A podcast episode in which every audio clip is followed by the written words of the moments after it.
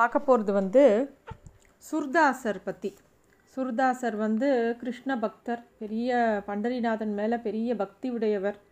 அவர் வந்து சுர்தாசர் சுரதாசர் சுர்தாஸ் அப்படின்னு பல விதமாக அவளை கூப்பிடுறா. அவர் வந்து அவரோட பிறப்பை பற்றி பல விதமான தகவல்கள் உண்டு. மாபெரும் படைப்பாளி அவர் பெரிய சீர்திருத்தவாதி. அவர் வந்து கணீர்னு பாடுவாராம். கிருஷ்ணரோட எந்த ஒரு பாட்டையும் அவ்வளோ அழகாக அவர் வந்து பாடுவாராம் அது மட்டும் இல்லாமல் அவருக்கு வந்து ஒரு விஷயம் அதாவது அந்த இலக்கிய சுவை அவரோட பாட்டுகளில் அவ்வளோ அழகாக இருக்குமா. அவரை வந்து இந்தி இலக்கியத்துறையில் ஒரு சூரியன் அப்படின்னே அவரோட பாடல்களை பல பேர் புகழ்ந்து சொல்லியிருக்கா. இந்த சுர்தாசர் எப்படி இருந்தார் அப்படின்னா சுர்தாசருக்கு வந்து பிறப்பிலேயே கண் பார்வை கிடையாது. அவர் அவரோட வாழ்க்கையை பற்றி ஆதாரபூர்வமாக ரொம்ப தகவல்கள் இல்லை. பட் சில விஷயங்கள் இதெல்லாம் செவி வழியாக கேட்ட கேட்கப்பட்ட விஷயங்கள் தான் அவரை பற்றின விஷயங்கள்லாம்.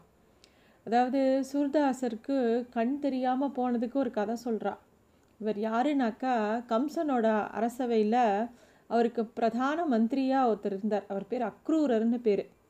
அந்த அக்ரூரர் வந்து கம்சன் கிட்ட வேலை பார்த்தா கூட அந்த அக்ரூரருக்கு கிருஷ்ணர் மேலே அபரிமித பக்தி. ரொம்ப கிருஷ்ணர்னால் ரொம்ப பிடிக்கும் அந்த அக்ரூரருக்கு. அந்த அக்ரூரர் வந்து சத்யபாமாவை கல்யாணம் பண்ணிக்கணும்னு ஒரு சமயம் ஆசைப்பட்டார். ஆனால் கல்யாணம் ஆகலை. பெருமாளோட கல்யாணம் ஆகிடுது கிருஷ்ணருக்கும் சத்யபாமாவுக்கும் கல்யாணம் ஆகிடுது கல்யாணம் ஆனப்புறம் அக்ரூரருக்கு சத்யபாமா மேலே பெரிய பக்தியும் மதிப்பும் வந்துடுத்து ஒரு சமயம் கிருஷ்ணரை காணவே காணும். சத்யபாமா எங்கெல்லாமோ தேடுறா. கிருஷ்ணர் கிடைக்கவே இல்லை. சத்யபாமா அக்ரூரரை கூப்பிட்டு சொல்கிறா இன்னும் ஒரு நாழிகைக்குள்ளே நான் கிருஷ்ணரை பார்க்கலன்னா என் உயிரை விட்டுருவேன் என்னை இப்போவே என்னை கிருஷ்ணரை என் கண் முன்னாடி கொண்டு வந்து நிறுத்துங்கோ அப்படிங்கிற. அக்ரூரர் அதிர்ந்து போகிறார் என்னது இப்படி சொல்லிட்டாலே அப்படின்னு சொல்லிட்டு அவரும் கிருஷ்ணர் எங்கெல்லாமோ போய் தேடி பார்க்க கிருஷ்ணரை காணவே காணும். சரி ஆபத்துக்கு பாவம் இல்லைன்னு சொல்லிட்டு அவரே கிருஷ்ணர் மாதிரி தன்னோட உருவை மாற்றிட்டு சத்யபாமா முன்னாடி கண்ணில் படுற மாதிரி நிற்கிறார் அவளும் பார்த்த உடனே சரி கிருஷ்ணர் இருக்கார் அப்படின்ற அவர் அவகிட்ட போகலை அவகிட்ட பேசலை எதுவும் பண்ணல. தள்ளி நின்று தான் கிருஷ்ணருங்கிற மாதிரி ஒரு உருவத்தை காமிச்சிட்டு உடனே அந்த இடத்த விட்டு சட்டுன்னு விலகி போகிறார் ஏன்னா அவளோட சபதத்தை அவள் எங்கேயாவது நிறைவேற்றிட போகிறாளோன்னு அவருக்கு பயம். அவர் வெளியில் போகும்போது கரெக்டாக கிருஷ்ணர் அந்த இடத்துக்கு வரார் கிருஷ்ணர் தன் முன்னாடி நிற்கிறது அக்ரூரன்னு கிருஷ்ணருக்கு தெரிஞ்சுடுத்து. தன்னோட வேஷத்தில் வந்திருக்கிறது அக்ரூரர் தான் தெரிஞ்சுடுத்து. என்னதான் அவர் பண்ண விஷயத்தில் நியாயம் இருந்தாலும் கிருஷ்ணருக்கு பிடிக்கல அந்த விஷயம். அக்ரூரர் வந்து என்னெல்லாம் நடந்ததோ அதெல்லாம் உள்ளது உள்ளபடி சொல்கிறார் ஆனால் கிருஷ்ணருக்கு அது ரொம்ப பிடிக்கல. இது வந்து ஒரு கண் பார்வை இல்லாதவன் செய்கிற செயல் மாதிரி நீ பண்ணியிருக்க அப்படின்னு சொல்லி கிருஷ்ணர் ஒரு வார்த்தை சொல்லிடுறார். அதனால் அந்த அக்ரூரர் தான் இந்த சுர்தாசராக பிறக்கிறாராம் கண் இல்லாமல் அப்படின்னு சொல்லி ஒரு கதை இருக்குது இந்த சுர்தாசரை பற்றின கதையை பார்க்கலாம். அவர் வந்து சின்ன வயசுலேருந்தே ரொம்ப வறுமையான குடும்பம். பார்வை வேற இல்லை. அதனால் இவரை பெருசாக யாரும் கவனித்து பார்த்துக்கல அதனால் அவர் அவர் வீட்டை விட்டு சொல்லாமல் கொள்ளாமல் ஒரு ஆறு வயசுலேயே வீட்டை விட்டே கிளம்பிடுறார் சுர்தாசர். ஊர் ஊராக சுற்றி திரியிறார். தன்னோட பதினெட்டாவது வயதில் யமுன நதிக்கரையோரத்தில் ஒரு பெரிய ஆச்சாரிய புருஷர் இருந்தார் வல்லபாச்சாரியார்னு அப்படின்னு பேர் அவருக்கு.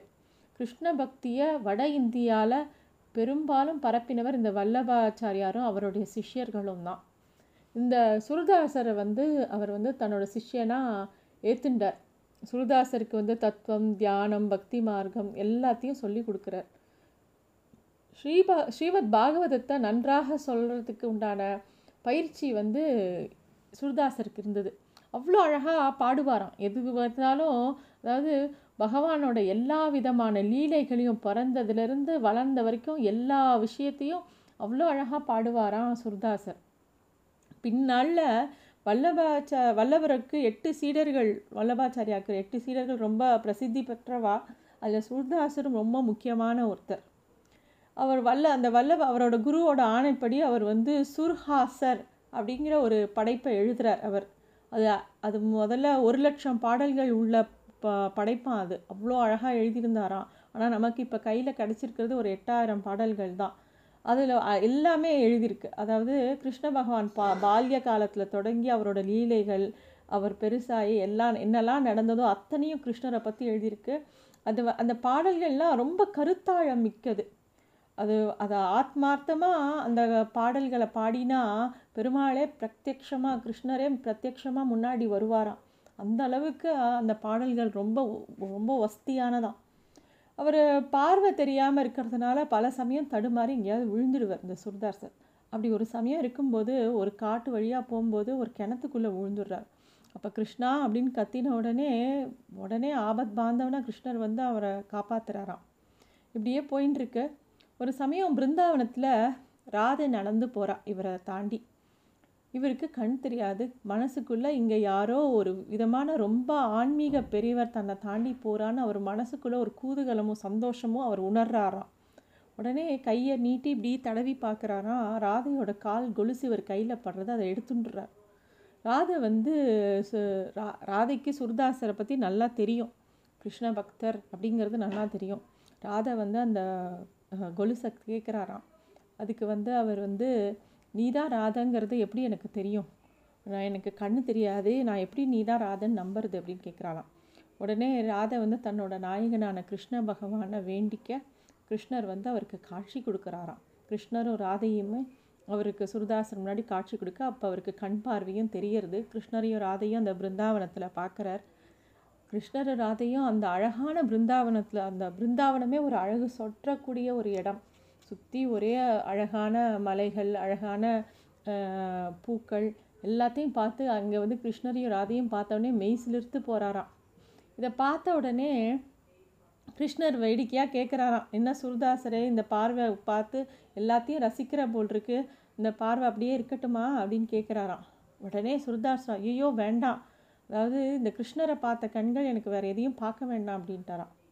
இந்த நம்ம திருப்பானாழ்வார் சொன்ன மாதிரி என் அமுதினை கண்ட கண்கள் மெற்றொன்றை காணாவே. அந்த மாதிரி இவருக்கும் தன்னோட பார்வை வேண்டாம் அப்படின்னு சொல்லிடுறாராம்.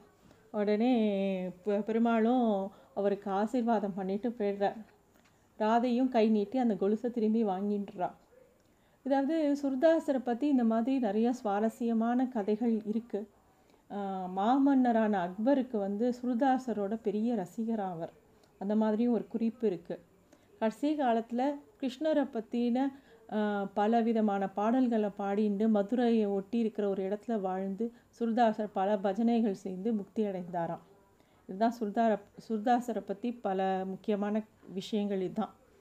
அதாவது உண்மையான கிருஷ்ண பக்திக்கு எடுத்துக்காட்டாக வாழ்ந்து மறைந்தவர் இந்த சுர்தாசர் பெருமாள் வந்து நமக்கு எல்லாருக்கும் தோணும் இந்த மாதிரி பெரிய பெரிய பக்திமான்கள்லாம் கஷ்டப்படுறாளே கண்ணு தெரியல சில பேருக்கு கை கால் நடக்கூர்மதாசருக்கு நடக்க முடியல இந்த மாதிரிலாம் நமக்கு தோணும். ஆனால் இதெல்லாம் வந்து என்னன்னாக்கா இவா வந்து அதை வந்து ஒரு ஆசீர்வாதமாக தான் நினைக்கிறான் அந்த மாதிரி ஒரு குறைகளை இதாக நினைக்கல. இல்லாட்டி சுரதாசர் வந்து இல்லை எனக்கு கண் பார்வை இருக்கட்டும்னு கேட்டிருக்கலாமே பகவான் வந்து சரின்னு விட்டுட்டு போயிருப்பார். வேண்டாம் அப்படிங்கிறார் அவர். ஏன்னா பகவானோட த அவளுக்கு இருக்கிற தொடர்பு நமக்கு தெரியாது. நம்ம நாம் சாதாரணமாக லௌகீகமாக எல்லா விஷயத்தையும் பார்ப்போம். ஆனால் அவள் வந்து அந்த அன்புலேயே திளைச்சுட்டே இருப்பாள் அவளுக்கு அது அது அதுதான் வசதி. அதுக்கு மு அதை தாண்டி வேறு எந்த ஒரு விஷயமும் அவளுக்கு பெருசாக படலை. இதுதான் சுர்தாசரோட கதை. நன்றி.